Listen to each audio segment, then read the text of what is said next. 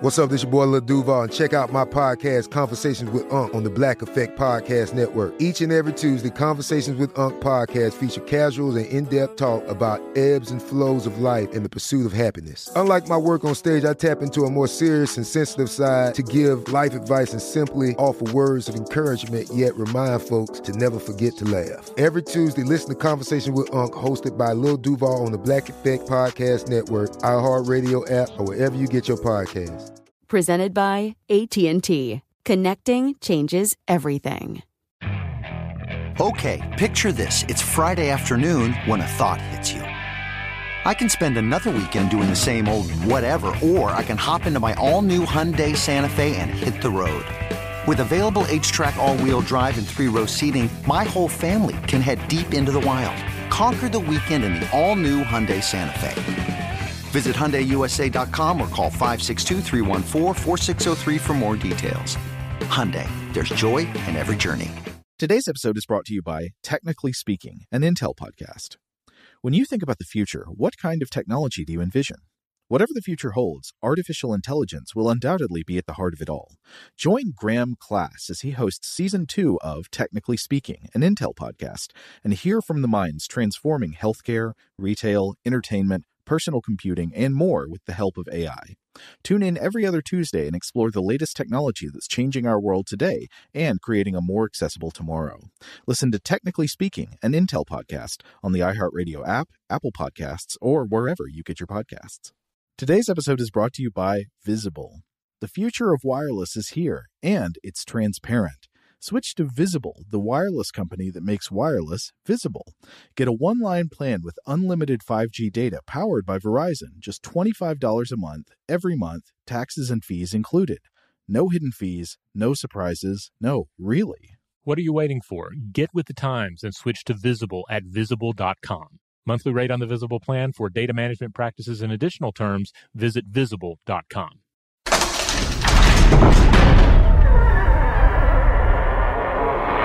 Hey, welcome to Stuff to Blow Your Mind. My name is Robert Lamb.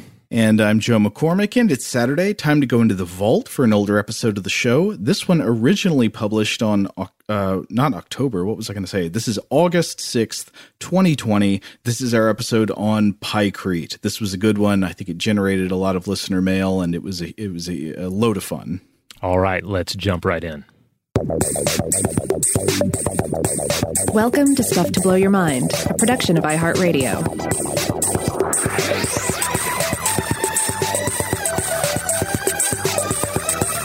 Hey, welcome to Stuff to Blow Your Mind. My name is Robert Lamb. And I'm Joe McCormick, and we're going to be talking about materials today. But this is a really fun materials episode that will shatter like glass in our hands, or will it? I guess it's a big question mark. yeah, we're going to be talking a lot about ice, uh, but a lot of exciting stuff about ice. You're going to learn some new things about ice, I think, and you're also going to think uh, a, a bit more deeply about what can be done and also what perhaps cannot or should not be done with ice. So if you've read any of George R. R. Martin's A Song of Ice and Fire, if you've read that saga, or if you've viewed the TV adaptation uh, Game of Thrones, you're well acquainted with The Wall. But to reacquaint everybody, this is a fantasy world uh, that's based on sort of a medieval European model. And in the far north, you have this massive 300 mile long, 700 foot tall wall of ice that we're told has stood there for 8,000 years as a barrier against the peoples and the supernatural horrors of the far north. Yeah, it's basically Hadrian's Wall, except much bigger and made of magic. Yes.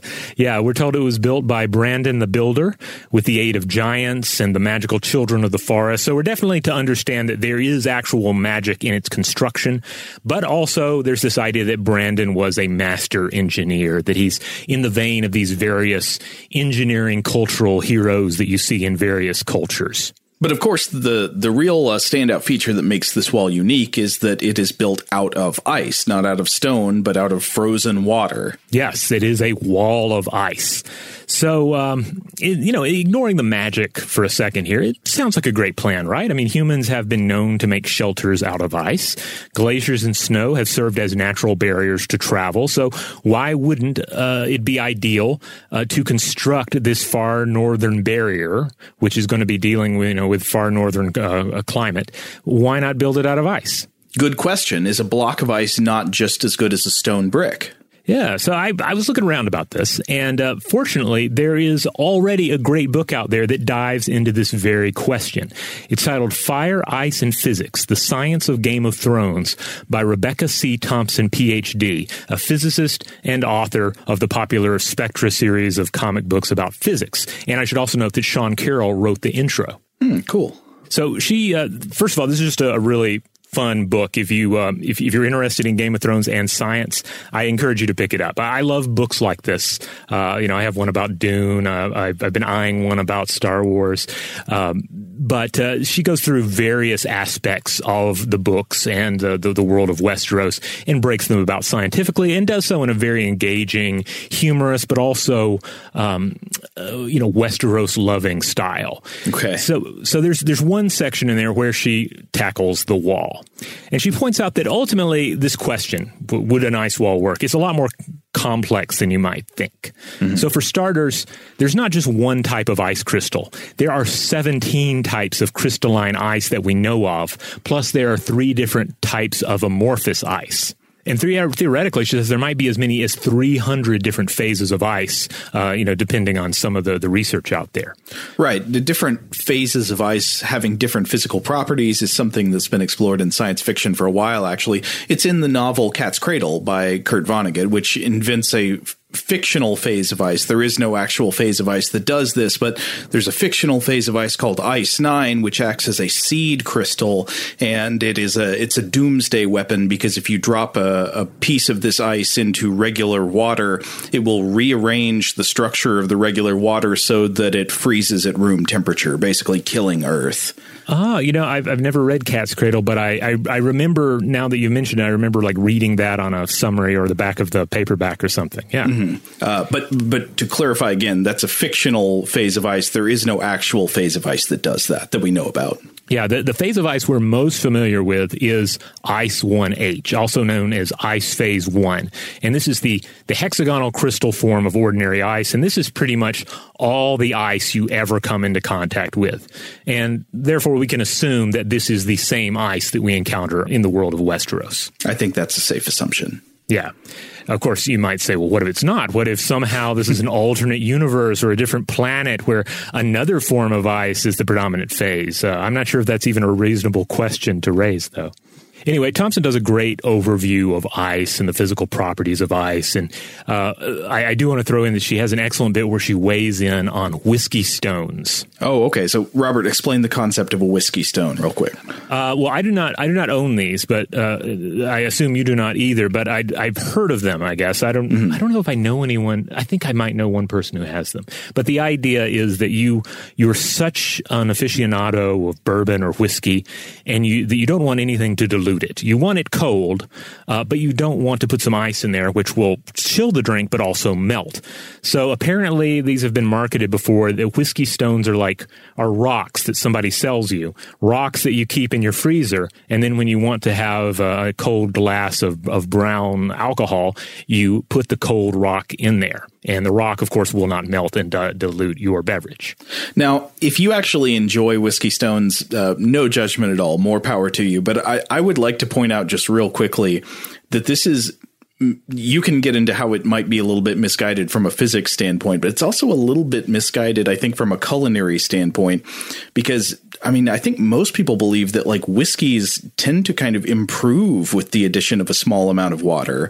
So like melting ice cools, but also adds water to the drink. And this is an important part of many spirit and cocktail preparations. And this might be why if you've ever tried to mix a cocktail that is supposed to be shaken with ice, but then you make it without shaking it with ice, it kind of tastes wrong. And that's because one of the ingredients in this cocktail is actually water and you have left that that important ingredient out by not shaking it with ice that dilutes into the drink. Yeah, I've, I've, definitely experienced this uh, making cocktails before where I'll end up, for whatever reason, you know, due to whatever kind of ice I have on hand, uh, I'll end up with a drink that doesn't taste perfect. But once the ice has melted a little bit, it's a different experience. Totally.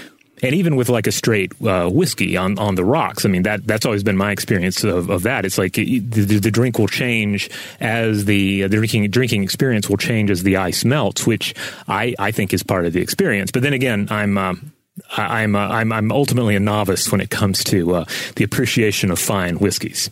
But Thompson also makes a physics point about the uh, whiskey stones, right? Right. She writes the following quote, The heat from the soda is used to melt the ice so the surrounding soda cools off.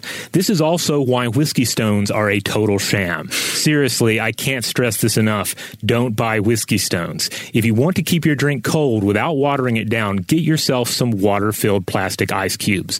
They're 80% less stylish, but 100% more useful. Now she continues from here and gives some more detail. But basically, her point is that the whiskey stone will only take away enough energy to raise its temperature to the whiskey temperature. An ice cube will take the same energy plus the energy needed to break the molecular bonds, which melts the ice. Right. That phase transition takes energy the same way that boiling water takes energy. Like, why does your pot of water boiling on the stove not just keep increasing in temperature until it's the same temperature as like the heating element below it? Uh, it's because it takes enormous energy to turn that water into steam and that energy gets boiled off. Yeah. So anyway, that that uh, doesn't directly relate to the the building of a giant wall made out of ice, but it was just too interesting, and her writing on it was just too uh, uh, humorous to pass over. Well, let's get back to why exactly it is that ice is not a good building material. All right. Well, she points out that, um, quote, ice on a large scale is basically ketchup. so, uh, yeah, so yeah, ice on a large scale is a non Newtonian fluid. In, in an ice wall or a glacier, the pressure of the structure's own weight causes it to creep. And th- this would occur even in if low temperatures prevented the ice from ever really melting. Uh, dislocations, small cracks that cause ice crystals to move over each other, would cause the creep, even in a you know a, a pretty stable, chilly environment.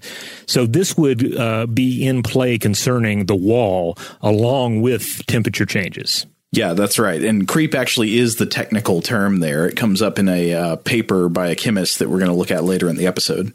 Uh, yeah, she says that ultimately the wall, she says the wall would have probably been okay for like a year, but over the course of thousands of years, it would end up being just more of an ice dome or a plateau, depending on the temperature. Uh, so it would be far less of an obstacle to um, certainly intelligent uh, beings looking to invade the South. Well, good thing it's magic then. but uh, but there's more. Uh, there, there's another huge issue, and one uh, that's key to the rest of the episode here ice tends to have a lot of defects in it due to the way the ice crystals are organized. And this leads to cracks. And of course, cracks mean that the ice can ultimately fail, right? Mm-hmm. It can ultimately um, um, lose its structural integrity.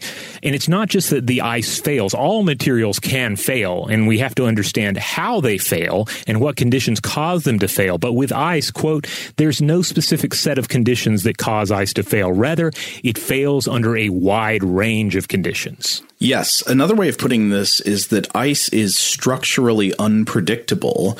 Uh, you take two blocks of ice that are the same size, made of the same water, and one might fail trying to hold up five pounds while another one can hold up 20 pounds. And th- that kind of difference, that variability is not a good characteristic of a building material. You could almost argue, I think, that predictability is more important than strength when you're selecting a, a building material. Yes. Now, Thompson does point out that there are ways to strengthen the ice. There are ways to make it more dependable, more durable. And the interesting thing is the weird things that you do to ice uh, to, to, do this. Uh, we find fantastic examples of, of this, not in a fantasy world like uh, Game of Thrones. Uh, instead, we find these examples in the the equally or perhaps even more bizarre world of our own real history. Right. This brings us to the subject of the rest of today's episode, which is going to be this fantastic frozen material known as pykrete, or ice that's about as strong as concrete. Yes, and and uh, again, let me just say that if you're familiar with with this uh, material and uh, its its usage and uh, and the project we're going to talk about, then you know you're in for an exciting time. But if you haven't, just let me assure you that everything is about to get far stranger uh, than a giant wall of ice made to keep uh, undead um, invaders out. Right. We're more in the realm of a giant tub of ice used to bomb Nazis. But first, oh, we're going to have to take a quick break, but we'll be right back with more ice. Shout out to Astepro for sponsoring this episode and providing us with free samples. Rob, as the uh, the local host with allergies here, they sent you some of their nasal spray to treat your allergies. What was your experience like? Yeah, that's right. I always wrestle with the pollen a bit when it rolls in during the spring. So they sent me the little uh, nasal spray. I tried out the product, and yeah, it sure did help me get on top of my symptoms for the day. And it's so fast acting, uh, it was already kicking in before I left the house. Astepro is a first of its kind nasal allergy spray. It's the fastest 24 hour over the counter allergy spray. It starts working in 30 minutes, while other allergy sprays take hours. Astepro is the first and only 24 hour steroid free allergy spray. Astepro delivers full prescription strength indoor and outdoor allergy relief from nasal congestion, runny and itchy nose, and sneezing. Get fast acting nasal allergy symptom relief with Astepro. Go to asteproallergy.com for a discount so you can get Astepro and go today. A S T E P R O allergy.com. Astepro and go. Use directed for relief of nasal congestion, runny nose, sneezing, and itchy nose due to allergies. Today's episode is brought to you by eBay. eBay Motors is here for the ride. Remember when you first saw the potential? And then, through some elbow grease, fresh installs, and a whole lot of love, you transformed a 100,000 miles and a body full of rust into a drive that's all your own. Look to your left, look to your right. It's official. No one's got a ride like this. There's nothing else that sounds like, feels like, or looks like the set of wheels in your garage. With over 122 million parts, you can make sure your number one ride or die stays running smoothly so there's no limit to how far you can take it. Brake kits, turbochargers, engines, exhaust kits, roof racks, LED headlights, bumpers, whatever your baby needs, eBay Motors has it. And with eBay Guaranteed Fit, it's guaranteed to fit your ride the first time, every time, or your money back. Plus, at these prices, well, you're burning rubber, not cash. Keep your ride or die alive at ebaymotors.com. Eligible items only, exclusions apply. Okay, picture this. It's Friday afternoon when a thought hits you. I can waste another weekend doing the same old whatever, or I can conquer it. I can hop into my all new Hyundai Santa Fe and hit the road. Any road. The steeper, the better. Because my all new Santa Fe is available with H track, all wheel drive, so I can hit the trail without a worry in the world. Heck, with three rows and best in class rear cargo space, I can pack the whole family in with all our gear. We've got available dual wireless charging for our phones, so we'll never lose touch with civilization, and we won't lose touch with the primordial power of Mother Earth. So, which is it? Waste the weekend or do something a little more epic? And conquer it in the all new Hyundai Santa Fe. Visit HyundaiUSA.com or call 562 for more details. Hyundai, there's joy in every journey. Rev up your thrills this summer at Cedar Point on the all new Top Thrill 2. Drive the sky on the world's tallest and fastest triple launch vertical speedway. And now, for a limited time, get more Cedar Point fun for less with our limited time bundle for just $49.99. Get admission, parking, and all day drinks for one low price. But you better hurry because this bundle won't last long. Save now at cedarpoint.com. All right, we're back.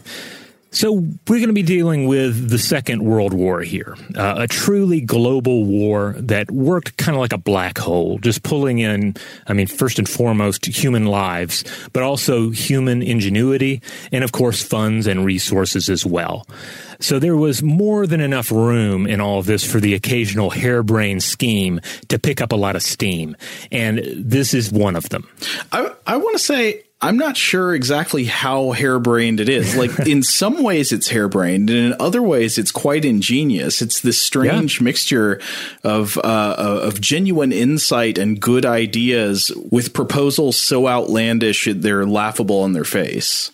Yes, yeah, I, I, sh- I, should rephrase, I guess, that there are better examples of purely harebrained schemes uh, that were brought up during World War II. This one I guess it's just more of an idea that this is this is a, a real outside the box idea, and one that at least for a while seemed like it might be the best solution to the problem given uh, the resources at hand and the uh, the weight of the circumstances. Right. So, what was the problem that we're going to start with here? Well, the basic problem is the Allied forces needed better aerial coverage of the North Atlantic. Yeah. So to expand on this, uh, I want to refer to a paper that we're going to be consulting extensively for the rest of this episode. It's called A Description of the Iceberg Aircraft Carrier and the Bearing of the Mechanical Properties of Frozen Wood Pulp Upon Some Problems of Glacier Flow. This is a report that was presented to a scientific organization called the International Glaciological Society in 1946, and it was written by a guy named Max Perutz. Uh, now, Max Perutz lived from 1914 until 2002. He was an Austrian born chemist and molecular biologist, and generally just an extremely accomplished scientist. He won the 1962 Nobel Prize for Chemistry, and this was for his work on the structure of hemoglobin. But Perutz was really just one of the great pioneers of molecular biology. I was listening to an interview between Brian Cox and the molecular biologist Venki Ramakrishnan, who was talking about Perutz's work explaining the structure of proteins. And Ramakrishnan says that in many ways, modern biology would be unthinkable without Perutz's contributions. He, he did some of the most important pioneering work for the kinds of molecular biology that are, you know, ubiquitous throughout the the biology research and biotech world today.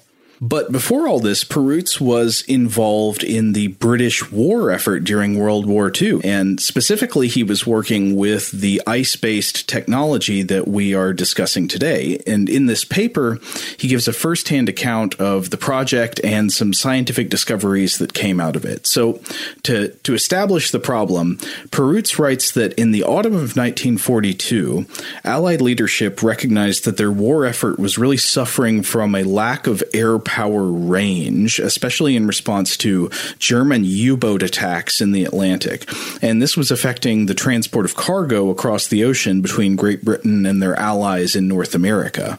So there's a U-boat threat throughout the ocean. You never know if your your cargo resupply ships are going to be attacked, and you could defend them if you had better air coverage. But how are you going to get planes all the way out there in the middle of the Atlantic where the U-boats can attack? That's right. You come down to the limits of aviation technology at that time. Yeah, and Perutz writes, quote, It had been a common experience that the carrier-based aircraft of the Allies were inferior in armament and speed to the land-based planes of the enemy. And so what he's talking about was that there were aircraft carriers that the Allies had during World War II, but these aircraft carriers at the time were relatively small with short runways and limited parking and storage space. So the kinds of planes that could take off from them tended to have light armor and wings that would like collapse and fold up to make them easier to store. The kinds of planes that were better armored, more powerful, and could do more damage, for example, uh, I was reading an article by Paul Collins from 2002 uh, in the magazine Cabinet about uh, this project. And Collins mentioned Spitfires and bomber planes as examples of these more powerful planes. Uh, they couldn't fit on or take off from aircraft carriers, they had to be launched from the ground. And this didn't only affect cargo transport and other operations in the Atlantic, it also had implications for future ground invasions of Axis occupied areas in, say, continental Europe and in Asia. So, you know, given the existing limitations on aircraft carriers, if you were to try to land on a distant shore, your air power inland would be limited until you could capture or establish airfields there from which you could launch these more powerful land-based planes like Spitfires and bombers. Uh, and so Perutz writes, quote, It was only natural, therefore, that a proposal for the apparently cheap construction of gigantic aircraft carriers capable of operating land based aircraft thousands of miles from their base was seriously considered. So, so that's the dilemma they're in. They're trying to get more powerful, bigger planes farther out into the ocean, farther from home. Right, and that that's a pretty tall order right there. But then on top of that, now not only does it have to be enormous and also uh, inexpensive, it, it, also would really help if it were essentially torpedo proof. If you, the, all these prowling U boats would be incapable of sinking it. Right. Yeah. You don't want to load a ship up with all of your most important, most expensive aircraft and then launch it out into the ocean to be sunk by a U boat. Yeah. So, you know, in defense of, of everything that comes after this, that is a that's a tall order that really invites outside the box thinking. Right. And fortunately, we had an outside the box thinker come onto the scene.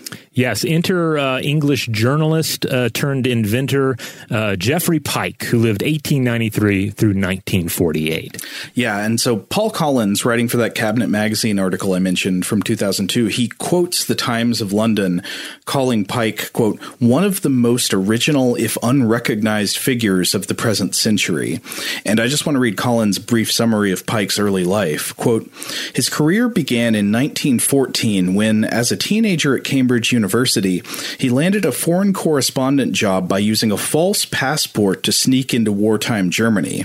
After getting tossed into a concentration camp, he fled the country in a daring daytime escape. In the 1920s, he virtually created progressive elementary education in Great Britain, all for the sake of his own son's education. Pyke financed his own school by brilliantly writing futures markets markets and controlling a quarter of the world's supply of tin, a ploy which brought him to financial ruin in 1929. He lived on as an eccentric hermit, publishing prescient warnings of Nazism and proposing one of the first media watchdogs. After the war, his freelance genius helped propel the creation of the National Health Service. That's quite a resume. So yeah, foreign journalist, escaped enemy capture, uh, we- weird investment portfolio, huge into tin, loses it all, eccentric hermit, but then pioneers uh, uh, progressive uh, political causes. And Pyke was known for having some extremely weird, you could say outside the box ideas. One that I was just briefly reading about was that in 1943, as a proposal for, for the war effort, Geoffrey Pyke got pipe fever and he started thinking, we need more pipes. We can transport things and people through pipes. And that's way more efficient than trying to transport them just straightforwardly over land and vehicles and all that. So he, he proposed the idea of transporting goods and soldiers like from ship at shore to deep inside enemy territory through pipes. Uh, and obviously, this would have some drawbacks, especially when you're trying to ship people through pipes. But in order to combat claustrophobia and suffocation, the troops that were sent through the pipe could be supplied with barbiturates and uh, oxygen tanks. wow. Um, yeah, that's quite a quite an alternate reality to try and envision. One in which you would have basically like hot and cold running um, armed reinforcements. Right, yeah. Uh, so during World War II, the British military established an office known as Combined Operations, and this was to coordinate actions that required the cooperation of multiple branches of the armed forces. So if you needed to combine naval and air forces or army, etc. And in 1942, the chief of Combined Operations was this guy named Lord Louis Mountbatten. uh, Lord Mountbatten is a big figure in, in 20th century British history. He's sort of all over the place. Uh, but Collins writes that uh, Pyke presented himself to Mountbatten's Office of Combined Operations, and he basically told him, Hey, you need to hire me, quote, because I'm a man who thinks. And so Pyke was thinking, and he came up with an idea, a, a response to this problem of limited air power range in the Atlantic and elsewhere. That's right. In October of 1942, Pyke said, Hey, why don't we get an iceberg, hollow it out, and use that as a floating base? Because this would, it would float, it would, um, it would be torpedo proof and it would it would certainly last long enough for us to then establish better land bases. Right. So the idea was that a platform capable of launching bigger, heavier planes like bombers and Spitfires could be made out of ice. And and there were two approaches to this actually. So one is the naturalistic approach where you just take an existing iceberg and you kind of plane it down and flatten the surface and create a runway. The other would be to create from scratch a giant barge made of ice. But in general, Pyke saw a lot of potential for ice based technology since he claimed that manufacturing ice, even if you're going to make it yourself, needed only 1% of the energy required to create the same amount of steel. Right, which uh, which I mean that's playing into the energy demands, but also just in general, you have a global war going on. Your you know resources like like steel and even wood, like those are pretty much all already being contested. You know, like those are needed by to, to build airplanes, to to build traditional ships, uh, munitions, etc. So if you have a solution that requires less energy and none of the steel that it needs to be used by all these other parts of the war, uh, then you have a potential, uh, um, potentially amazing solution on your hands. Yeah, it would be hugely advantageous if you could make something like this work. And as you already mentioned, ice naturally floats. It just automatically floats in water, and this is because it's less dense than liquid water. I think about 9% less dense. Also, ice is fairly resistant to explosives. They'd observed this just through the fact that icebergs that already existed were surprisingly resilient against shelling by ships. Yeah, I saw that uh, tidbit brought up as well, and I didn't I didn't have time to explore further, but of course that just illustrates that warships are firing, or at least were firing at icebergs just for fun, or for or, maybe for target target practice. I do, yeah. I wonder what the reason was. Why were they just trying it out? Yeah, maybe the iceberg was in the form of a lewd gesture. They got kind of offended. Maybe so. Uh, and, and, by the way, about the, the idea of it being resistant to explosives, I believe we're going to come back around to some uh, more specific stats on yes. that later. Ice was believed to be relatively resistant to explosives at the time, but it turns out I think that it's it's more variable than that. Uh, one quick thing about ice floating. I, I uh, Thomson briefly mentions this, like this being a, a key attribute of ice, uh, because imagine what would the shape of life on Earth if ice was heavier than liquid water, if if ice formed at the bottom of the sea uh, that would make that would just be a, disastrous blow to um, uh, to life as we know it. Like imagine uh, how organisms would would function or would fail to function in such an environment. Well, yeah, the, I, I've read about this before. Also, that the fact that ice floats on water and means that ice forms over the top of say bodies of fresh water that freeze in the in the winter, or even you know I guess over at the polar ice caps, that protects the water below from continuous freezing and exposure to the elements above. So the fact that, that it floats allows life to continue in water in very cold places. And also, it means you might be able to make a giant uh, aircraft carrier out of it. Right, exactly. So, uh, so this is something uh, from Collins here. Uh, Pyke's dream became this hypothetical ice-based ship that would be known as the HMS Habakkuk. So I just want to read from Collins a little bit on the size here. It would be constructed from, quote, 40 foot blocks of ice. His Habakkuk would be 2,000 feet long, 300 feet wide, with walls 40 feet thick. Its interior would easily accommodate 200 Spitfires. The largest ship then afloat was the HMS Queen Mary, which weighed in at 86,000 tons. The Habakkuk would weigh 2 million tons. Wow. That's a big boat. And uh, and strangely enough, it looks like leadership kind of went for it. Now, there, there would be some obvious problems with a boat that size. Uh, I mean, we can get into more of them as we go on. One of them that was mentioned in Collins's article was that, of course, you'd have a problem with a boat like this, uh, you know, getting advantage, sneaking up on anything. It would probably be kind of slow moving, hard to steer, all of that stuff. Uh, but in response to that idea, apparently Pyke said, quote, surprise can be obtained from permanence as well as suddenness. I like that. I'm not sure I fully get that, but okay. I'm like halfway there. So, anyway, this idea definitely made it up the chain. Winston Churchill uh, thought it sounded promising. And according to uh, Perutz uh, in that 46 paper that we uh, referenced uh, earlier, Churchill thought that while it should be a high priority, he also thought that they should, quote, let nature do the work.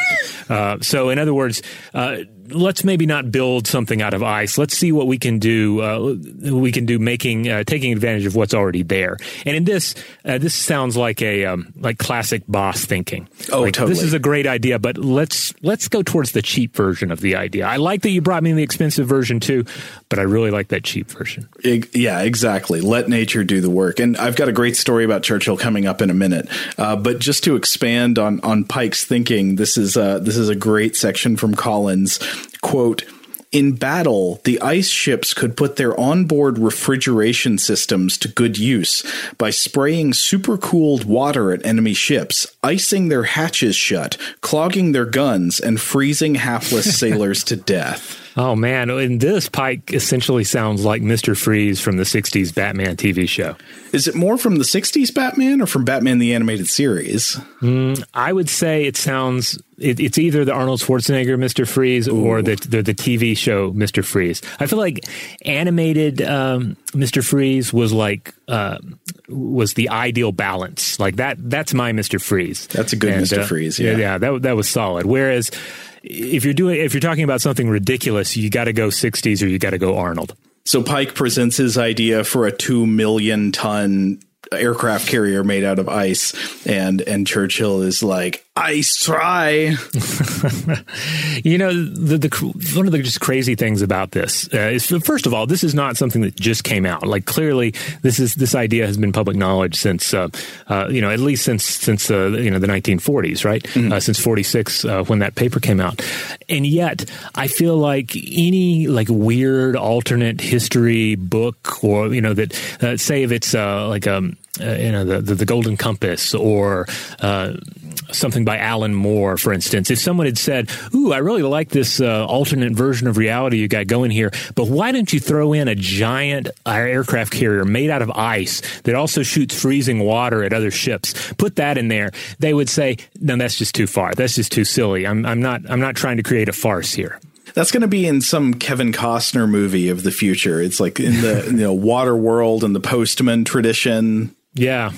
Or I guess I feel like uh, there there has first of all there has to be some sci-fi or fantasy out there that has really latched onto this idea, but I almost feel like it's such a weird idea. It's got to be the idea you lead with, you know? Like yeah, everything yeah. has to be built around the ice ships of uh, you know Thebes or whatever the uh, your world happens to be.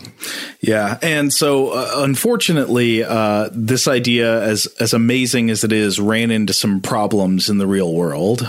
Yeah, yeah. Ultimately, the Berg ship never came to be uh, because for for a few different reasons. One of the big ones, though, was that icebergs didn't rise high enough above the water line, and, and ice floes were too thin. Because that was another idea, right? You go get some mm-hmm. ice floes, cut yourself out as you know the, the the amount that you needed, and use that as the basis for your ship. Right, tow them down from the Arctic. Yeah, and then also further research into um, you know the, the, matters concerning the feasibility of constructing an ice-based carrier uh, turned up some of the challenges, the material challenges we've discussed already. Yeah, to go into a little more detail on that. So you mentioned the fact that natural ice just tends to not come out of the water high enough when it's floating in the water. Mm-hmm. Perutz talks about how the fleet air arm had figured out that in order to have a working aircraft carrier that planes could actually land on and take off from, you gotta you gotta have a freeboard, what's called a freeboard of at least 15 meters or about 50 feet above the water, and the freeboard is just the height of a ship's deck above the water line. Yeah, if you've ever seen a real aircraft carrier, you'll notice it, it rides pretty high. And this is what you're talking about with ice floes being too thin. Like the natural ice floes are just not tall enough. They're not going to do the job. Right. So engineers were given the job of, well, okay, we got to construct a man-made aircraft carrier platform of ice. But there was a sort of dearth of knowledge about exactly what you could do with ice as a building material. Uh, pre-existing research on the structural properties of ice was sort of all over the place with its findings. So experiments were carried out in Britain and in Canada to try to sort these claims out. They did a bunch of mechanical strength test results, and actually we learned a lot about ice. But part of what they learned is that the way ice responds is in fact highly variable and unpredictable. Like the way it responds to explosives is kind of unpredictable. Sometimes it's kind of resilient, sometimes it gets obliterated. Right, and you just you can't just latch on to the results that you like. Right, uh, not when you're especially not when you're going to try and carry out a project like this. Right, and so there was another thing they were testing for, which was the modulus of rupture for ice. Uh, this is also known as flexural strength or bend strength. Uh, imagine a very simple test. You have like two supports, and you put a slab of a material on those two supports, and then you put a weight pressing down in the middle between the two supports. And for any given given material, you see how much weight a slab of it can sustain of pressure. And Perutz writes that, quote, the average modulus of rupture of ice beams in bending, for instance, was found to be about 22.5 kilograms per square centimeter, but individual beams sometimes failed at stresses as low as 4.9 kilograms per square centimeter. And this is not good. Uh, Perutz points out that just regular old pine lumber has a modulus of rupture somewhere around 800 kilograms. So way better in general. And again, the ice is somewhat variable. You might get a weak beam of ice here or there, and you wouldn't even know it until you press on it. Right. If you if you're going to des- if you're going to build something out of this, if you're going to design something built out of this uh, this material, you need to know how far you can push it, and it needs to be in, at, at least uh, you know a dependable range, and not just a roll of the dice. Exactly. So ice is just really not sound as a large load bearing building material, and so this leaves us around February of 1943 with ice looking like a bad candidate to build an aircraft carrier out of. That's right. Things looked pretty bleak, at least until they read the work of Herman Mark and Walter P. Hohenstein. Yeah, and the, these guys were uh, working out of Brooklyn Polytechnic. Yeah, and they'd been experimenting with frozen water with wood pulp inside it. And they found that this, the resulting material, like essentially the mixture of frozen water and wood pulp, was stronger than ice significantly stronger. Apparently, Herman Mark had formerly been Perutz's teacher at some point, and I found an account of uh, the discovery written by Perutz and quoted in a piece for Chemistry World by Kit Chapman. Uh, so these are Perutz's words. Quote, Pyke handed me a report that he said he had found hard to understand. It was by Herman Mark, my former professor of physical chemistry. As an expert on plastics, he knew that many of them were brittle when pure, but could be toughened by embedding fibers such as cellulose in them, just as concrete can be reinforced with steel wires. Mark and his assistant stirred a little cotton wool or wood pulp, the raw material of newsprint, into water before they froze it, and found that these additions strengthened the ice dramatically. And I love this comparison to actual building practices such as embedding rebar or steel wires within concrete when you're making a building. The, the fibers or wires running longitudinally through the material help prevent rupture. But so this stuff, this mixture of frozen water and wood pulp, would come to be known as Pykrete in honor of Geoffrey Pyke, aka Pyke's Concrete. And there's an anecdote about the discovery of this material and trying to sell it up the chain that uh, Collins reports, and he gets it from the book Pyke the Unknown Genius, published by uh, Evans Brothers in London in 1959. It's a biography of Geoffrey Pyke written by David Lampe. And the story goes like this So one day, Prime Minister Winston Churchill gets a visit from Lord Mountbatten while, uh, while Churchill is at the Prime Minister's country house known as Chequers. And reportedly, when Mountbatten arrived at the house, the staff informed him that the prime minister was in the bath. He, you know, he can't talk right now. He's he's having a good scrub.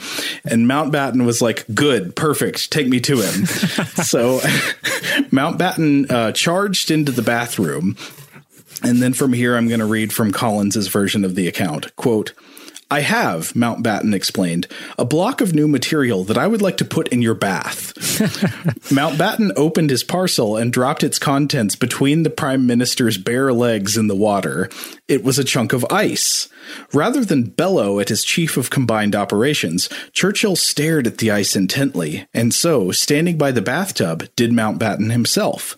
Minutes passed, and they still looked into the steaming depths of bathwater before them. The ice was not melting. This is such a great moment in in, in global history, right here. Um, I mean, it all it almost and, and, certainly it has to be up there for like great great nude moments. Oh yeah, in uh, in world history. You uh know, uh-huh. just dealing with say like the the non saucy moments in world history that matter that also combined uh, involve nudity. Like this has to be it. Naked Churchill in his bath, uh, beholding this uh, this this floating block of wonder ice. Well, I'm not sure he was naked. Maybe Churchill bathed in a tuxedo with tails and a top hat. You never know. Well, maybe. But then we're just in weirder territory.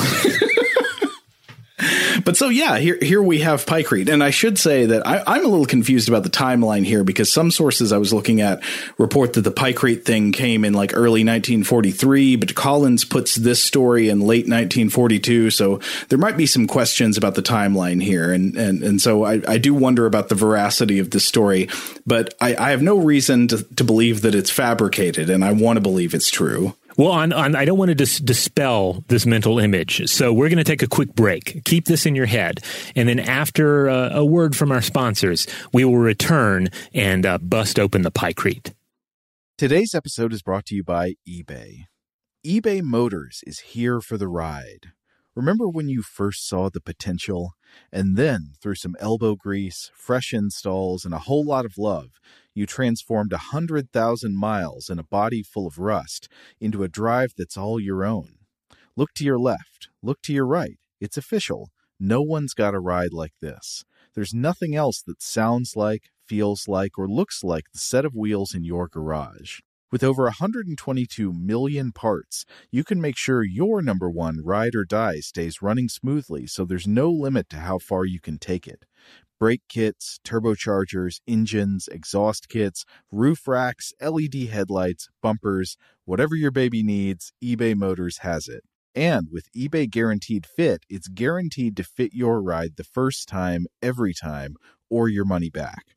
Plus, at these prices, well, you're burning rubber, not cash.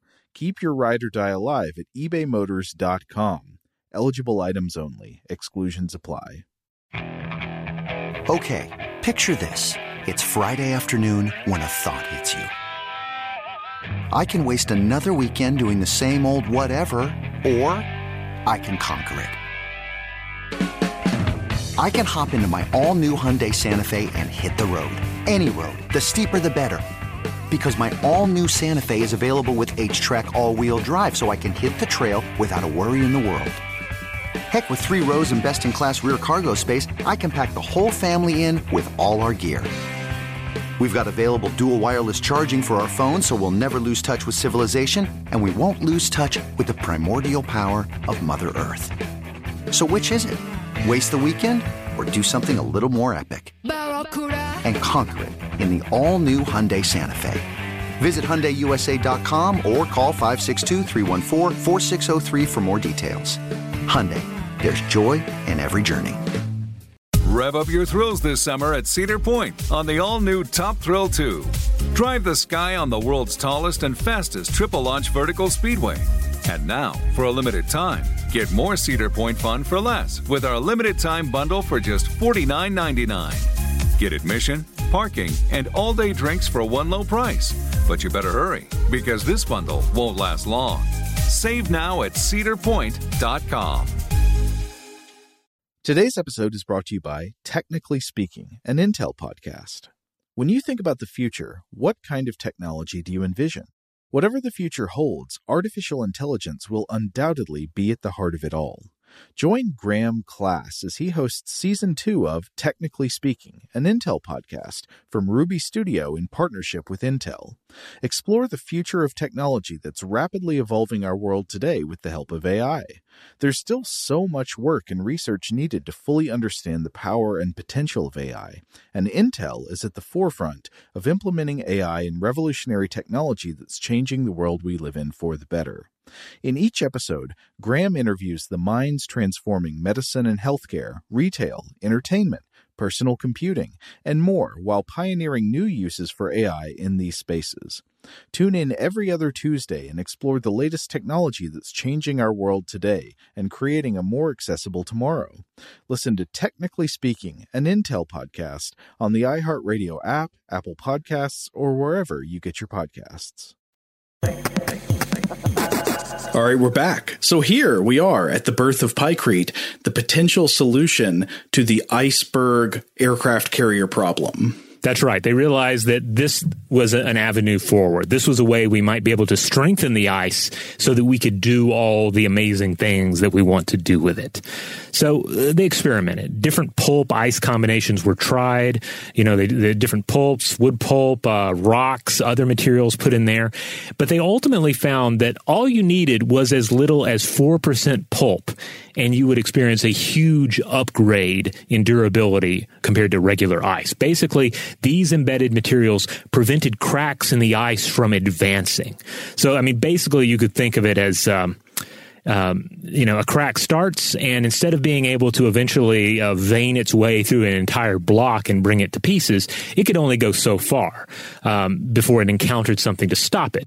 So, if you were going to make a wall out of ice, Pykrete would be a better candidate than regular ice. Yes, yeah. As Thompson points out, it, it's not that it would make it I mean, it makes it more durable. Mm-hmm. And it, it, doesn't mean that it would be invincible. It would still fail, but it would fail in a much more predictable fashion.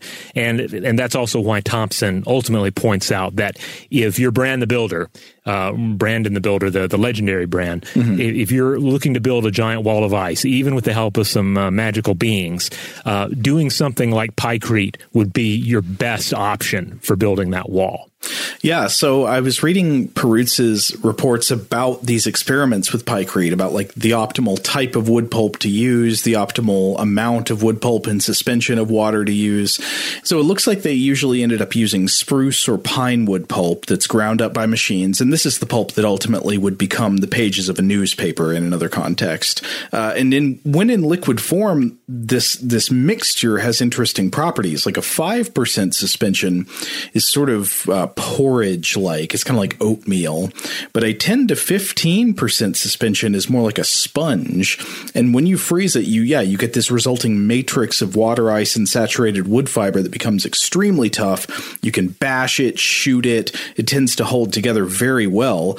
There's a famous story of Lord Mountbatten taking out his pistol at a meeting of Allied commanders to shoot a block of ice. Of course, when he shoots the block of ice, it shatters all over the place, and then shoot a block of pykrete to demonstrate the difference. And apparently, when he shot the pykrete, the bullet ricocheted and grazed the pant leg of an American admiral in the room. Oh my goodness. There are also reports that the people outside heard the shooting. They had not been warned and they were like, "Who's shooting in there? Is there an assassination going on?" But no, it's just just dashing Lord Mountbatten with his pistol shooting at materials to to make a point. Wow, this is just uh, this is so weird, and it's uh, again, I don't think this has ever been in, in a in a film. Uh, I had a I had a Russian history uh, professor once who uh, who was fond of pointing out that you know you'll see some movies about, um, for instance, the Eastern Front uh, during World War II, mm-hmm. but you're always going to see the same stories, the same particular stories told time and time again. When in, when there are so many additional, uh, you know, equally interesting and in many times strange stories that are spread out across that entire theater of the war, mm-hmm. um, and and likewise when you look at like all the things that are going on during this period, you have you have stuff like this that just for some reason uh, has a way of falling through the cracks. Yeah, totally. And and it still keeps getting weirder. So another thing about this project is that it had to be very secretive. I mean, this is this is top secret military research at the time. So you had people making just big troughs and buckets of wood pulp mixed with water, and this is like the same level of secrecy where the as where people are trying to create a death ray or something. Uh, they yeah. apparently they they took out refrigerated rooms under a London London meat market. I think it was Smithfield's market. They converted this into this top secret experimentation and manufacturing space for Pykrete. And uh, Perutz says that a lot of the people working on Pykrete research had no idea what this was going to be used for. Like they were kept in the dark in order to maintain, you know, OPSEC. But a few of the things they determined in their research one was that an ideal amount of wood pulp to make pykrete is about 14%. So, you know, like 86% water, 14% wood pulp. Uh, they also found that temperature can matter a lot. This material, a lot of the good things about it become less reliable as it warms up.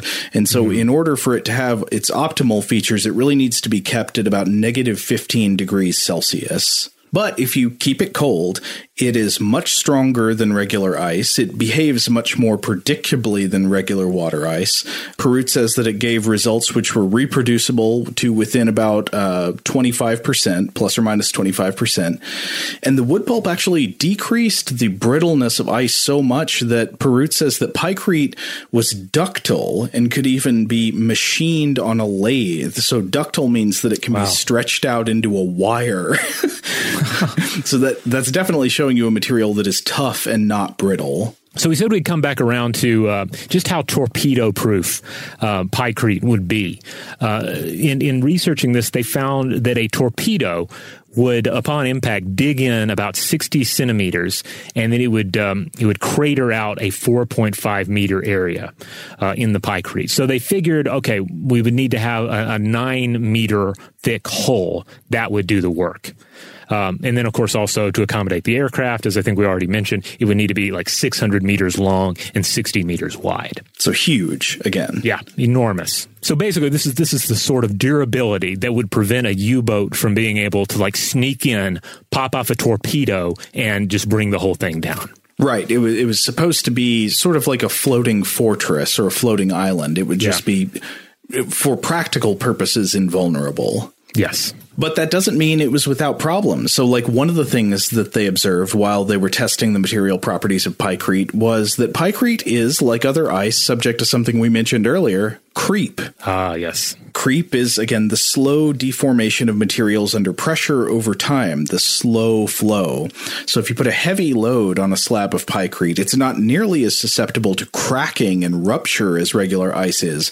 But if you just leave that load there, the slab will probably sag over time, which is not something you want to happen if you're going to be parking aircraft on it and stuff like that. So research revealed times and periods of creep were different for different substances, uh, depending on, you know, the kind of wood pulp, different percent suspensions and all that. Uh, but the temperature constraint was again very important. They need, they determined that negative 15 degrees Celsius was like the highest permissible working temperature. If it gets warmer than that, this boat is going to be in trouble. Okay, so eventually in 1943, the naval engineers decided, yes, pykrete is strong enough. We can make this. We can do it. So get to work constructing our Berg ship. Uh, Perutz reports that they, they wanted to have uh, a working prototype that would be ready within the next winter season. And then soon after that, a fleet of them, which would be ready for a possible invasion of Japan. And uh, Perutz notes that to many engineers, this seemed impossible. But then he puts it within the context of the the whole sort of like war orientation.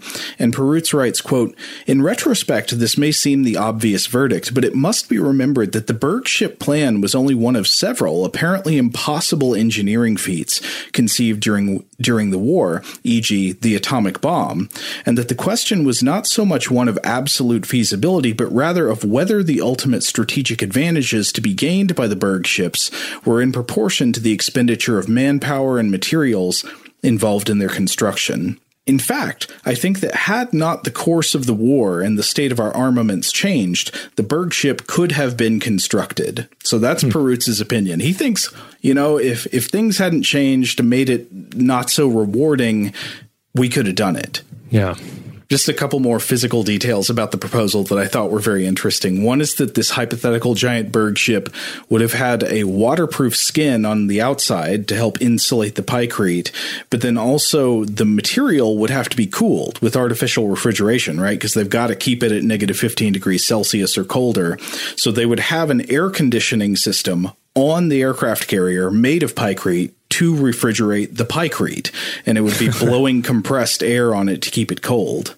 But the downside is if you think about that, oh man, if the air conditioning system breaks, then your ship could start melting and lose structural oh. integrity. Though another good thing about pykrete, as we mentioned earlier, is that it melts more slowly than regular ice. So you'd still have a bigger window of time than you would on a regular iceberg. I can't help but be reminded of the old. There was an old Disney cartoon with um, like Donald Duck and the nephews battling each other in a, like an epic snowball fight. Do you remember this one? Yeah, yeah, yeah. And Donald Duck, I believe, builds like a warship out of ice, and it is he's you know devastating his nephews until they um, they like they have like a flaming bow and arrow, uh, which seems a little violent in retrospect, but they fire that into his ice ship and then melt it, and it like melts into the shape of like a duck skull. Brutal. Yeah, it's it's weird stuff.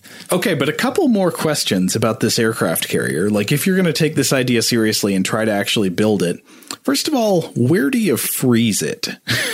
mm. uh, you know, remember that Winston Churchill wanted to let nature do the job. That was his quote. That was the, the cheap boss idea. But it quickly became apparent that this was just not really feasible. There was just nowhere they could find on Earth where you could you could feasibly let natural cold freeze this thing in place. It just wasn't going to work. So instead, they turned to some artificial uh, construction ideas that would be based in Canada. Perutz writes, quote, The locality eventually selected for building the prototype was Corner Brook in Newfoundland, where uh, I said it right this time. I, you, you I, did, yeah. And uh, and I but I was more reacting to the fact that I've been to Corner Brook. I, I barely remember it, but I was, I was, a child at the time. But yeah, I've been to Corner Brook. Oh, what's it like? Uh, like I say, I barely remember. Oh, okay. I think I, I think I got to get a toy at um, a gas station or something there. Like that's of course the only thing I remember because I was a child, but I remember the name. Well, it sounds lovely, and it sounds cold because Perutz said the uh, the average daily temperature was negative five degrees Celsius. I guess this would be in the winter time, uh, but it could be expected for hundred days straight, and there you would have protected waters of sufficient depth in order to try to build one of these things. Now, Perutz also says, eh, you know, even though it wasn't made of steel and didn't require steel like uh, like a regular warship would, it is still a huge material in- investment. One ship alone would require 1.7 million tons of pykrete material. Wow. Where can you make that much? Uh, Perutz argues that this alone would have required a refrigerated plant of something like a hundred acres or 40 hectares, and this would take away from other industrial needs of the Allied war effort. Yeah, you can't build that out of ice. You're going right. to have to build that out of uh, out of metal and wood, right? Yes, and so these difficulties we've been talking about, along with other changing circumstances, ultimately caused the Allies to abandon the plan for Berg ships in 1944. Uh, and the other circumstances were a range of things. One was that there was uh, that airplanes themselves started to get increasing flight range. Yeah, yeah. Just our aviation technology in, increased enough to where suddenly those um, uh, th- those distances weren't uh, insurmountable anymore. Yeah, and uh, Perutz actually says that uh, it's I guess the, a lot of these changes started around 1942, the same time this project started. But eventually, you could get land-based airplanes out far enough over the ocean to provide sufficient air cover, even even if they had to launch from from bases on land. And other things were uh, the acquiring of additional bases on land. So, like uh, a couple of sources mention the fact that Portugal granted the Allies use of the Azores in the Atlantic, and this helped uh, helped them reach farther out into the ocean. So there's that on the one hand. And then on the other hand, some changes in airplanes also meant that you needed even more runway space than you had before. So it would mean that you could build this 600 meter long floating runway, make this huge investment to build this thing. And then a lot of the new planes that you want to launch can't even get off of it because now that's not long enough for them. They've just got to be launched from the ground still. So as you're accommodating what kind of platform you can get out into the middle of the ocean, the planes are requiring more and more platform all the time. Finally, Perutz also notes that, uh, quote, the island hopping campaign of the American forces in the Pacific had been successful beyond expectation and had made an eventual invasion of Japan appear feasible without large floating air bases. So, just in general, in this short amount of time, the world had moved on and was leaving the idea of uh, the berg ship behind it. Right. So, we never got to find out if this idea could really be achieved because it just it just sort of became obsolete as the war progressed.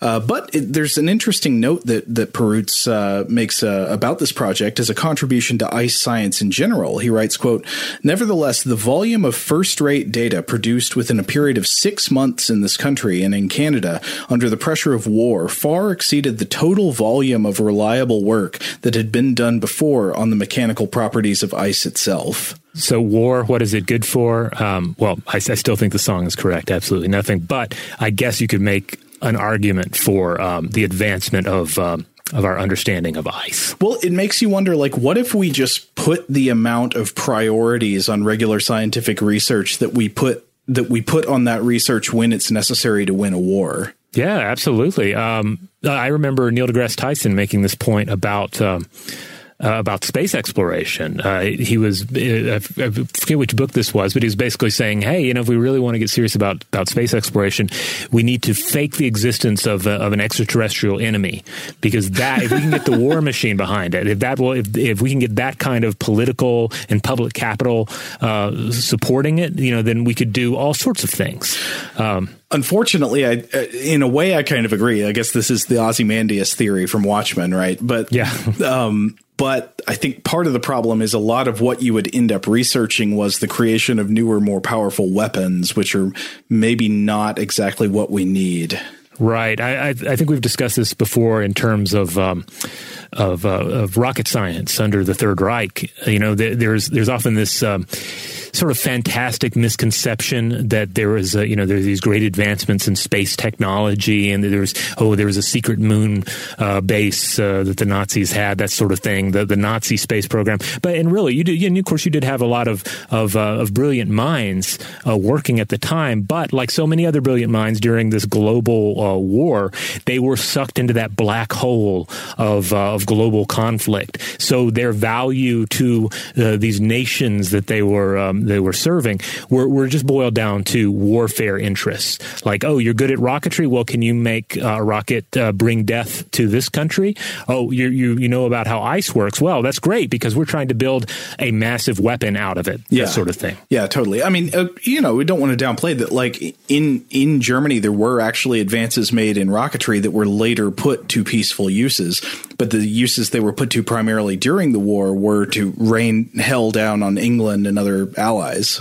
But so anyway, that's the end of the the historical Pykrete story. You know that that uh, the project came to an end, and there has not been a lot of serious investigation of Pykrete, uh, certainly not at that scale since then. People have done little projects where uh, people have built structures out of Pykrete and stuff, and, and that's interesting. And in fact, there have even been like uh, like MythBusters and some other TV shows kind of like this. I think there's one in in Britain called uh, Bang Goes the Theory that have tested out small boats made of Pykrete.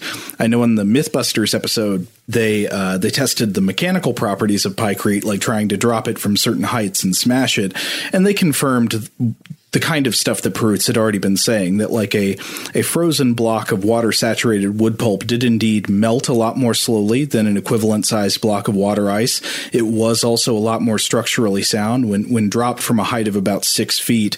A frozen block of water would you know shatter into a million pieces just like you would expect, but a block of frozen pykrete would break maybe in half, maybe lose a piece here and there, but it was not nearly as brittle as the water ice alone. And then uh, in the Mythbusters investigation, they actually make something they end up calling super pykrete, which is instead of using wood pulp in its uh, you know very small shaved up form, they use whole sheets of newspaper frozen within the ice. And the mm. sheet newspaper pykrete was super strong. It was extremely resistant to shattering. Oh man, if you use a newspaper that has really strong journalistic integrity in there.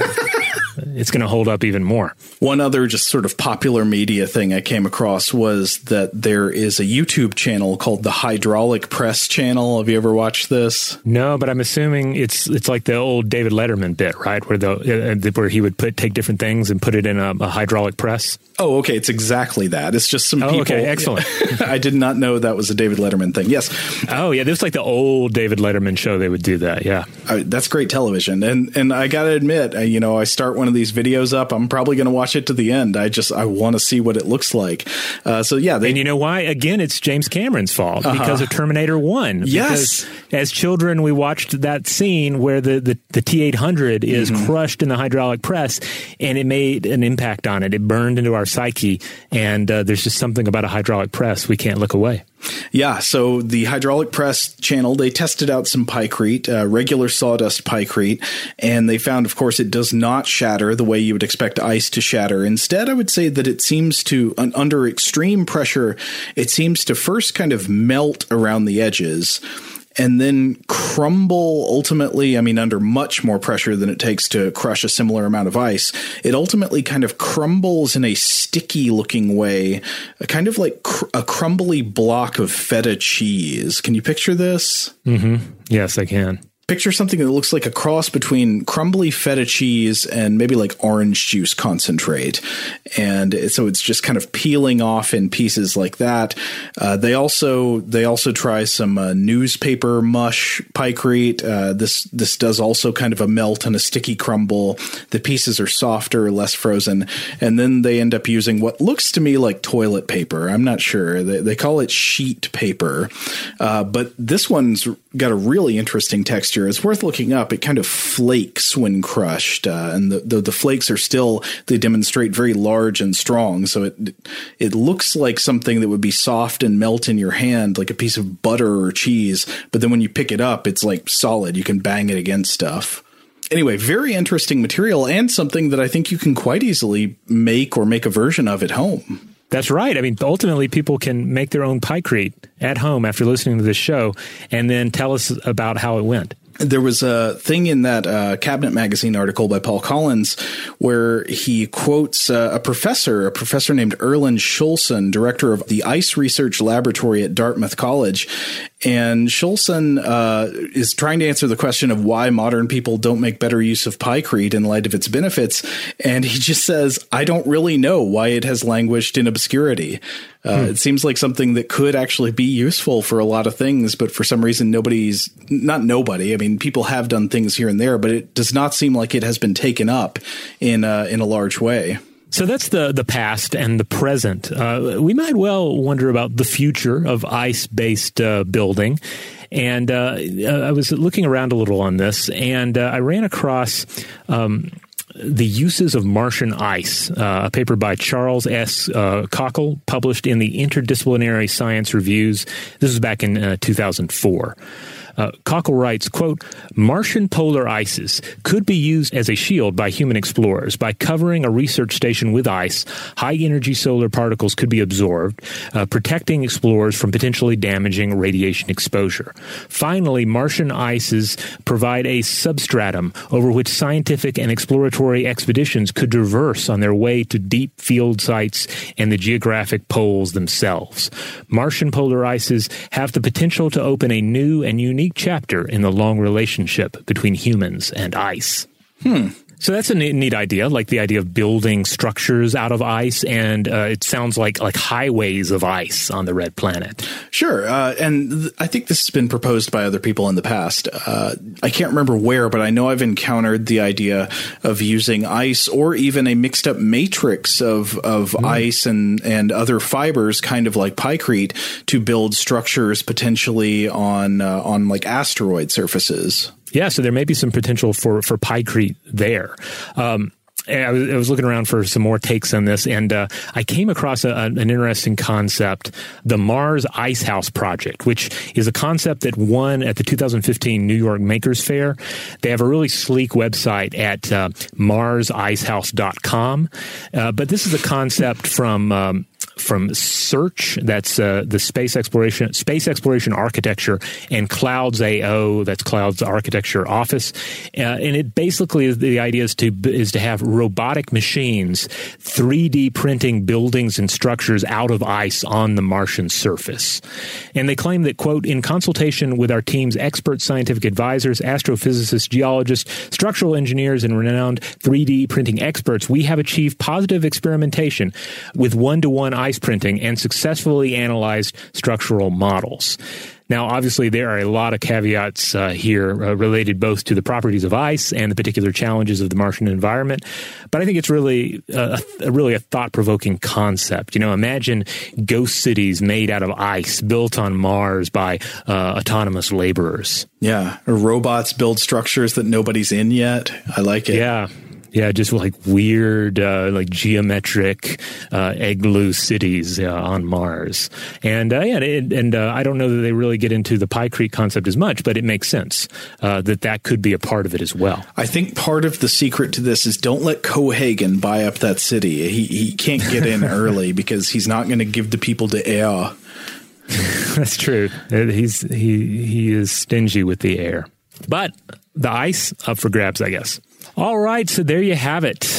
Pykrete, ice, walls of ice. Uh, hope you enjoyed this journey. It was a fun one to go on with you.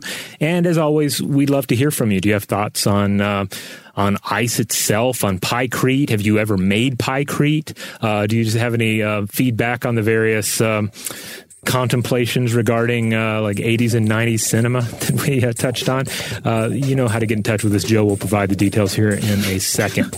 Um, as always, if you want to listen to other episodes of Stuff to Blow Your Mind, you know where to find us. Wherever you get your podcast, there are a million places to get us out there. Uh, all we ask in return is that if you have the ability to rate, review, and subscribe, do that because that helps us out. Huge thanks, as always, to our excellent audio producer, Seth Nicholas Johnson.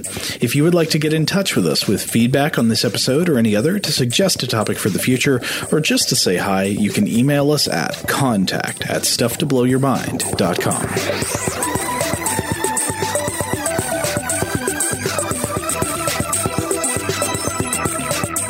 Blow Your Mind is production of iHeartRadio.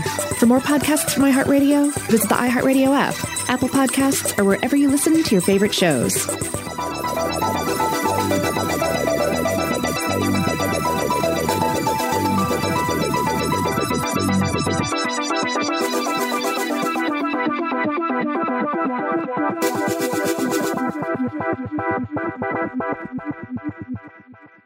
Today's episode is brought to you by Visible.